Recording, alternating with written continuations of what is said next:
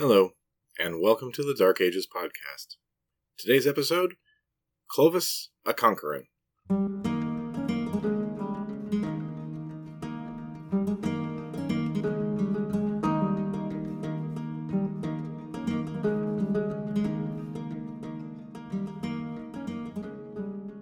Today's episode is going to do exactly what it says on the label. I thought it would be a good idea to get most of the military maneuver and hubbub out of the way early, and there are two reasons for this. One is that because Gregory's chronology is so vague, it is easiest to deal with Clovis's time and power thematically, rather than try to weave it all together chronologically. Second is because we covered a lot of it already while we were talking about Theodoric the Great's diplomatic life, so we can afford to skim and review incident a little bit here and there. So, for this episode, we're going to focus mainly on the facts of Clovis's military career, and we'll just see how far we get with that. Then I'll use the next episode or two to drill down on religion and law because he's important, even pivotal, in both of those areas. When those come up today, I'll just flag them and come back later. There's not going to be a lot of dates in this episode. And I hear your cries of distress. No, please, we love dates so much. And I have to say, the sarcasm is very immature. I certainly never use it. It's because all the dates are arguable and uncertain, and so we'll just get things roughly in the right order and let it ride from there, with one or two important years highlighted. We left Clovis having just split the skull of one of his own men for defying him, and you might think that means that he could afford to execute men willy nilly like that.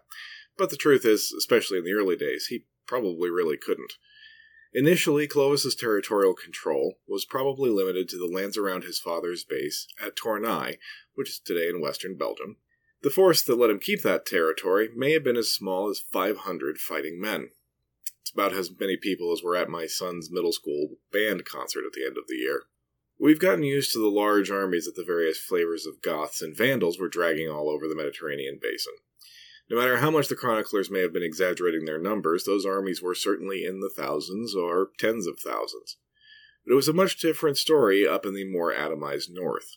The word war band is probably more accurately evocative than the word army. And really, though, even those armies of migrating Goths were more groups of war bands than coherent armies a lot of the time. However big his band of fighters was, it was enough to maintain Clovis's position and bully the native peasantry, but if he had larger ambitions, he was going to need to find some partners, and he did have larger ambitions.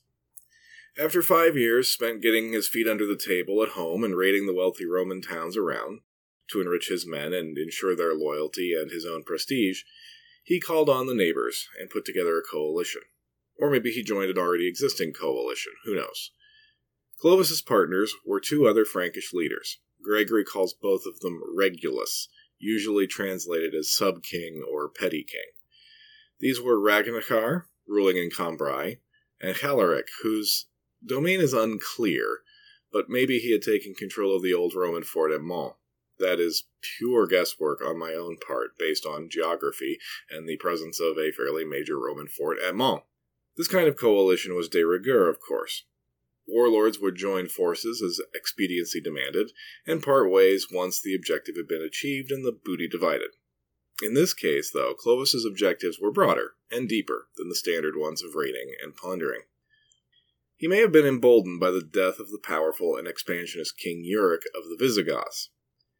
But in 485 or 486, Clovis and his allies began a campaign against the Roman rump state centered on Soissons and led by Syagrius.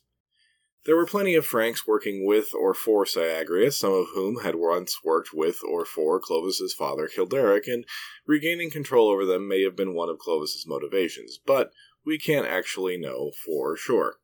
Neither can we know for sure anything really specific about that campaign, other than it appears it came down to a single battle in 486.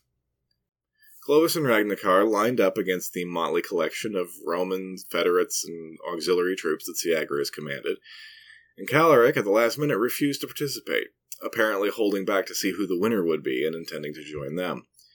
That kind of thing happens a lot in these stories. Coats are turned with reckless abandon to the point where we're forced to wonder if it's another one of those historical literary tropes. But on the other hand, the more history you read, the less you're shocked by human perfidy. Even without Chalaric, the Franks crushed Syagrius' army. Syagrius himself escaped the carnage that was wrought by throwing axe and spear, and fled to the court of the newly enthroned Alaric II of the Visigoths. Being newly enthroned, and probably thinking he didn't need this kind of heat right now, when Clovis growled in Alaric's direction, he imprisoned Syagrius and eventually handed him over.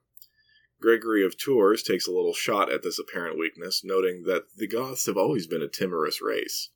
Well, don't let the other Alaric hear you say that, Greg.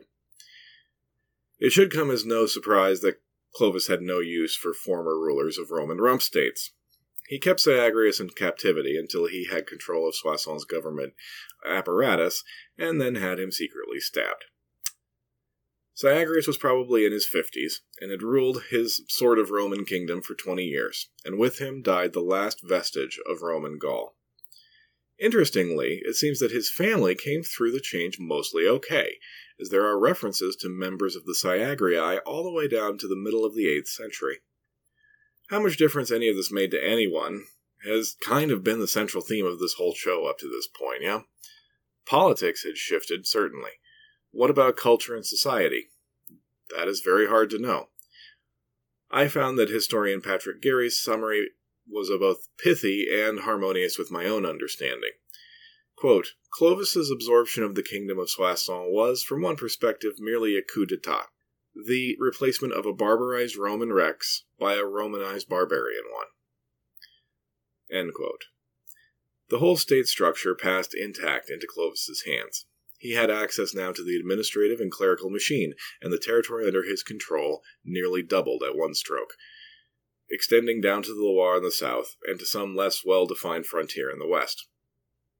Along with that state structure, Clovis inherited a new role as head of the Gallo Roman government, and he became the protector of its Romanitas. Clovis, like others elsewhere in the West, embraced the role maybe not as completely or wholeheartedly as Theodoric would in Italy, but like other barbarian rulers, Clovis could see the benefits of the administrative know how of the vanished empire and sought to claim it for himself. It was one thing to claim territory and another thing to actually be able to manage it, and the takeover of the Phantom Kingdom wasn't necessarily complete at a single stroke. Resistance remained at various points, most significantly the ancient city of Lutetia, though by that time it was more commonly known as Parisium. Paris held out for a long time. Exactly how long isn't clear, but once he was through the gates, Clovis made it the seat of his administration, and so Paris began its rise to dominance over the lands of the Franks. The resistance of Paris and the other towns made it clear that there were those who were not completely reconciled to the idea of rule by pagan Franks. The Romanitas that had been delivered by Clovis's coup was at its core Christian, the administrative apparatus remained the domain of the old Gallo Roman aristocracy, increasingly ecclesiastical in nature. It was the bishops who ran the show. It was so it was not only Christian, it was Catholic Christian, and set a hostile face against the Arianism of most of the other Germanic rulers as well. It's possible that Clovis's next move, then, was calculated as an emollient to that element. The way Gregory tells it, the royal family of the Burgundians were forever at each other's throats. There seems to have been a continuous procession of royal brothers competing for the top spot and ready to bump each other off at the first opportunity. The daughter of one of these, Chilperic, was named Hrothilde, but today we call her Clotilde. Clotilde had been exiled by her uncle Gundobad, a casualty of her father's political ambitions. And we've met Gundobad before. He was Ricimer's protege back in the waning days of empire, who had abandoned his imperial responsibilities to seize the Burgundian crown. Unlike her uncle, and most of the other Germanic royals around her, Clotilde was a Catholic. The religious character of the Burgundian court is a matter of some debate, but it is clear that Clotilde was at religious odds with at least her uncle Gundobad, the king at the moment.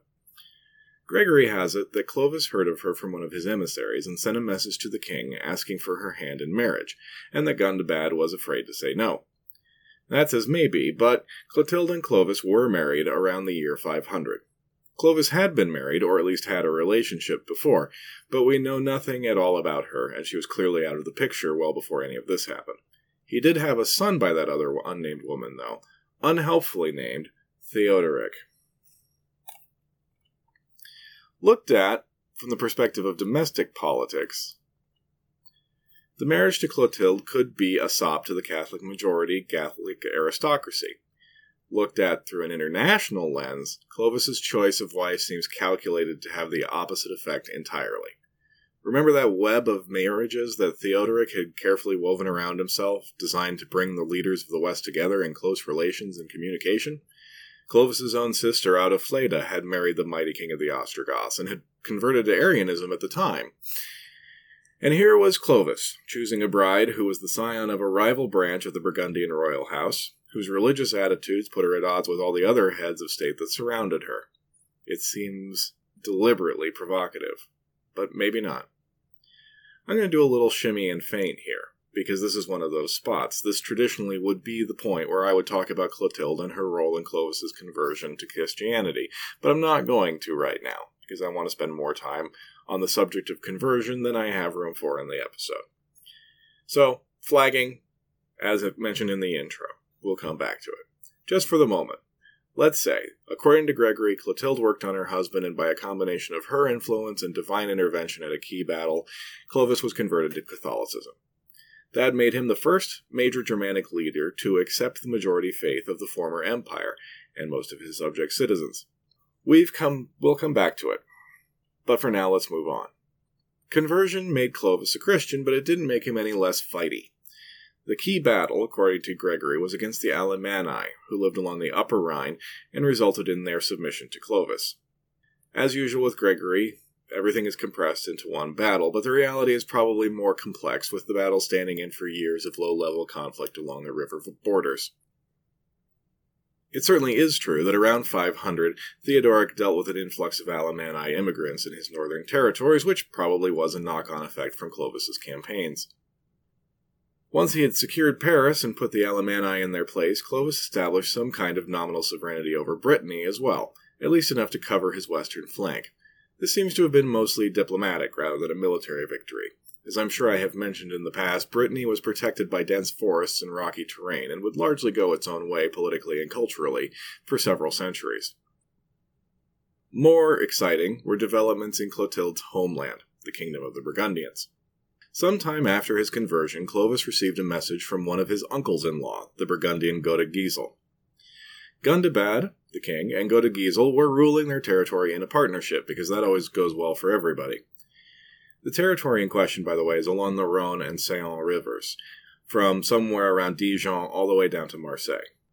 When word reached them of Clovis's victories over Syagrius and the Alemanni, Godegisel sent a message to Clovis. He offered any amount of tribute Clovis cared to name in return for the Franks' help in driving out his brother Gundobad. Clovis, the good Christian king, full of a sense of fair play, accepted this author, offer without hesitation and promised that he would indeed help Godegisel when the moment came. Just to make sure that the moment came at an opportune um, moment, Clovis gathered his army and marched south toward the Burgundians' territories. Gundobad responded with a message to his brother, calling for a united response. Godegisel, the model of fraternal fidelity, marched with Gundobad until they met the Franks at Dijon. The scheme worked out exactly as Clovis and Godegisel had planned. Godegisel is a very hard name to keep saying over and over again, just for the record. But he and his men turned on Gundobad, and Gundobad fled. Godegisel apparently decided that this was a good day's work, and he agreed with Clovis to hand over part of his newly won kingdom and withdrew to Vienne to drink some wine or something. But Clovis's blood was up, and he pursued Gundobad all the way down to Avignon, which is kind of a long way, and laid siege to him there. Gundobad felt the pressure, according to Gregory. He summoned a local noble, fellow named Aridius, with a reputation for good advice, and asked what he should do. The words that Gregory puts in Gundobad's mouth at this point is interesting. Quote, I am surrounded by pitfalls, and what to do I cannot tell. These barbarians have launched this attack against me. If they kill us too, they will ravage the whole neighborhood. Gregory here seems to be acknowledging that there's a hierarchy of Romanness among the Germanic kingdoms, with the Burgundian ruler claiming to be less barbarian than his Frankish attackers. He has a point. I've said it before that the Burgundians could claim to be the most Romanized of all the Germanic tribes that had made their way into the empire over the last hundred years. Gundobad and his successors would enjoy the direct support of the emperor in Constantinople at various times, which we've already heard about in episodes about Theodoric the Great. The difference between Gundobad and Clovis, as far as Gregory is concerned, at this point, is that Gundobad remains an Arian heretic, while Clovis has moved over to the right side of the religious table, the more Roman side, the Catholic side, and that's what makes all the difference. Anyway, back to the story. This loyal Aridius suggested that he go to Clovis, pretending to turn traitor against Gundobad and undermine Clovis's efforts from within. I'm not sure if undermining is the right word for what Aridius did, actually. Aridius pointed out to Clovis that all he was doing by wasting the countryside around Avignon was assuring his own men's eventual starvation, since Gundobad was very well provisioned inside the town. Wouldn't it be better, Aridius suggested, for Clovis to demand a tribute from Gundobad and settle the whole thing that way? Gundobad agreed to an appropriate amount and paid up for the current year. No word on whether or not it was the whole year or if it was prorated. And Clovis went home, satisfied for the moment. You may have noticed that actually nothing between Gundobad and Godegisel was settled in any of that story. Gregory finishes it for us, and so I will too, though it does not though it does technically count as a digression. Sometime after his confrontation with Clovis, Gundobad regenerates his mana and marches against his treacherous brother. He seems to have caught Godegisel napping and trapped him in that city of Vienne. When it became clear that the city wasn't provisioned for a long siege, Godegisel made the harsh but quite common decision to throw out all the non-combatants so that they could take their chances. Now, if you're planning on something like this, if you're going to need to withstand a long siege, or say take over a giant social media company, you want to make sure that you don't accidentally throw out any critical engineers. One of the folks unceremoniously turfed out of Vienne was the engineer in charge of the aqueduct, and he was not happy about being unceremoniously turfed out. And they hadn't invented non disclosure agreements yet, so this engineer stormed straight over to Gundobad and showed him where he could access the aqueduct, and through it the city. Gundobad's men caught Godegisels by surprise from behind and chased him into a church. And that went as well as it usually seems to, and Godegisel was killed along with the bishop he was with. It was an Arian church and an Arian bishop, though, so that's okay as far as Gregory is concerned. Gundobad finally became sole king of the Burgundians, and eventually, as a little bonus, converted to Catholicism. To recap quickly, since I feel like we've covered a lot of ground in a short amount of time, Clovis has covered a lot of ground in a short amount of time. By removing Syagrius from Soissons, he set himself up as the power in northern Gaul and barely paused for breath before projecting that power. The Alemanni have been forced to submit. The Armoricans, aka the Bretons, also acknowledge his authority in some kind of vague way, and that gives him control of pretty much all of Gaul north of the Loire. Just like his neighbors, the Visigoths and Burgundians, he has access to the infrastructure and leadership of the old Roman aristocracy. But unlike them, he shares the religious views of that old aristocracy. And that means that his reign rests on more than just the brute force of his loyal warriors. There is also a moral component now. Clovis's conversion became a destabilizing influence on his neighbors. According to Gregory, some of the Roman subjects of the Visigoths in particular began to wonder if they might not prefer rule by the Franks. Alaric II, that king of the Visigoths who had surrendered Syagrius without much hesitation, asked Clovis for a meeting. As the two premier powers in Gaul, they should probably get the terms of their relationship clear, and Alaric no doubt had heard the rumblings of his own Catholic subjects. Clovis agreed, and the two met on an island in the Loire, near Tours. Gregory was possibly reporting local tradition here, as he was the bishop of Tours. The two broke bread together, swore eternal friendship, and then returned to their own territory. It should not surprise you that eternal friendship would turn out to be very brief indeed. Gregory wants to present Clovis's war against the Visigoths as a straightforward crusade, entirely religiously motivated. He has Clovis gathering his men and telling them, I find it hard to go on seeing these Arians occupying a part of Gaul. Yeah, sure, right. The actual causes of the war between them, the war that Theodoric and Cassiodorus put so much effort into trying to prevent, are probably ultimately unknowable. But Cassiodorus's letters, remember, give a strong impression that the causes were seen as trivial and maybe even personal. My own impression, and that's what it is, my personal impression, so keep that in mind, is that the causes were actually quite simple. Clovis, having been so quickly successful in acquiring so much, wanted to go on succeeding and acquiring. The crocodile in the goldfish pond. It's likely, under these circumstances, that no amount of diplomacy, marriage, or water clock gifts from Theodoric could have stopped the ravenous Frankish king. And I have to admit, of course, to being swayed more than a bit by my own preconceived image of said Frankish king. Among the leaders Clovis brought with him was at least one prince of the riparian Franks, the Franks from across the river. And so Clovis had at minimum convinced his cousins that fighting with him held some advantage, and maybe had he held some sway across the Rhine by now with those cousins as well. When he launched his campaign against Alaric II, Clovis and his army passed through Tours. That was, of course, Gregory's hood. The fact that it all took place 30 years before Gregory's birth is irrelevant. Gregory bends over backward at this point to present Clovis as the ideal Christian king on the warpath, solicitous of Gregory's favorite saint and Tours' patron, St. Martin. And Clovis forbids his men from raiding the area for anything other than fodder, and then kills a soldier for gathering fodder too roughly. He sends valuable gifts to the cathedral church, some of which were probably still there during Gregory's time. Signs and portents followed. A doe showed the army where to ford the swollen river near Vienne. Not, not the Vienne in Burgundy, this is a different Vienne. And a pillar of fire rose near the church of St. Hilary to demonstrate divine approval for Clovis's mission, just like the ones that guided the Israelites in the book of Exodus. Now, I know you may be thinking that I spent nearly a whole paragraph in the last episode singing the praises of Gregory as a historian, as a man in command of the facts. So, how does that square with all this stuff about pillars of fire and miraculous deer? The answer is that there is no contradiction at all in Gregory's mind. History, in his worldview, is the unfolding of God's divine plan. It was absolutely expected that the Lord should intervene and that the progression of history today should rhyme with the sacred history of the Scripture.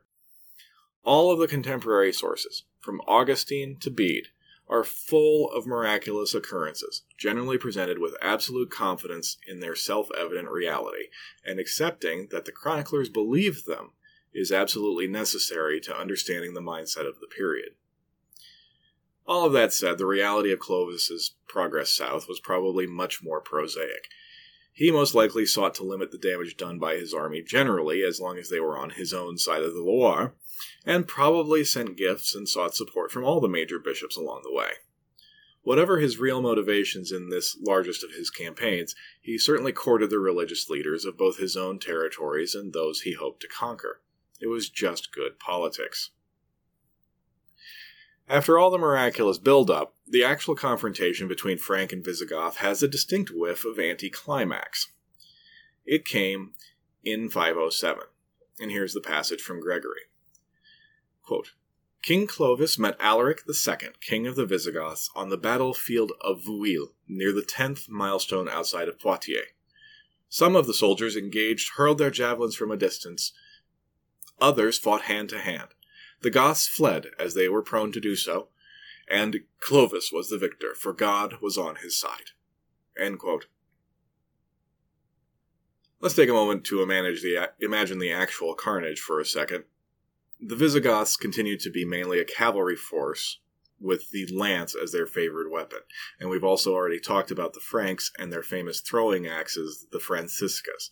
I shudder to imagine what massed Franciscas would do to massed cavalry. It must have been absolutely horrifying. Anyway, Alaric II was killed. Clovis might also have been wounded. Gregory says he was attacked by two Goths with their spears, and it, quote, was his leather corselet that saved him and the sheer speed of his horse, but he was very near to death. Now, that's ambiguous. It may mean that that was just a close shave. Also, in passing, it's interesting to me that the king of the Franks was satisfied with simple leather armor. But anyway, details from there of the progression of the war are spotty. Theodoric, Clovis's eldest son, was sent on an independent campaign eastward to secure the Auvergne, taking Clermont, Rodez, and finally Albi. Meanwhile, Gundobad had been prevailed upon to take part, and the Burgundian marched down the Rhone to lay siege to Arles in support of the Franks. It was at this stage that Theodoric the Great finally intervened, and the forces of the Ostrogoths broke the siege and drove the Burgundians away from the city. That was probably cold comfort to the Visigoths, whose losses continued. Clovis captured Bordeaux shortly after the Battle of Vouille and spent the winter there. When the campaign season began again, he consolidated his gains, attacking and capturing Toulouse along with the royal treasury, and finally finishing it off with the capture of Angoulême. The Franco Visigothic War was over, with virtually all of Aquitania now in the hands of the Franks. The Visigoths were driven over the Pyrenees and forced to reconstitute themselves in what had been basically hinterland before. Thanks to Theodoric's intervention, the Franks were prevented from capturing a Mediterranean port. But as we've talked about on the episodes on Theodoric, that was more benefit to the Ostrogothic king than it was to the Visigoths. Clovis's achievement is undeniable. The map of his conquest is legitimately on a par with that of Julius Caesar's Gallic Wars. In the 26 years since his accession as Rex Francorum, he had increased his territory fourfold at least, and created what was, for all intents and purposes, a new entity. It is now appropriate to, for the first time, refer to Francia, the kingdom of the Franks, or France. Now, it's easy to dismiss all of this as just military achievement, and Lord knows that Clovis was a war leader first and foremost, and probably also second and third. But there is more to it than that. There is another act remaining the, in the drama of his reign, the slightly out of order securing of his power at home among his own people. But I'm going to save that part for next time. I feel like I've gone on long enough for now. So next time we will finish off those bare facts of Clovis's reign and then take a harder look at the essential moments that I had skated by earlier, religious conversion. I have a few shoutouts to make. The first one being to whoever came up with the section headings in Clovis's Wikipedia article. Seriously, go check it out. There is a talent for alliteration there. The truth is that there's so little raw information about Clovis that it's very hard to write about him and offer much more than is already there in that article. Sorry about that. Sometimes that's just how it is. I do my best, though.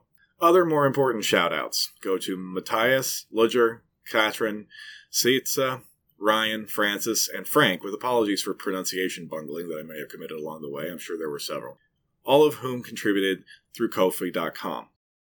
Bonus shoutouts to monthly contributors Ellen and Scott. My gratitude is limitless. There are a whole bunch of other apologies to make as well about episode delays and so forth, but you've heard it all before, so I'll let you fill it in. That's all for this time. Until next episode, take care.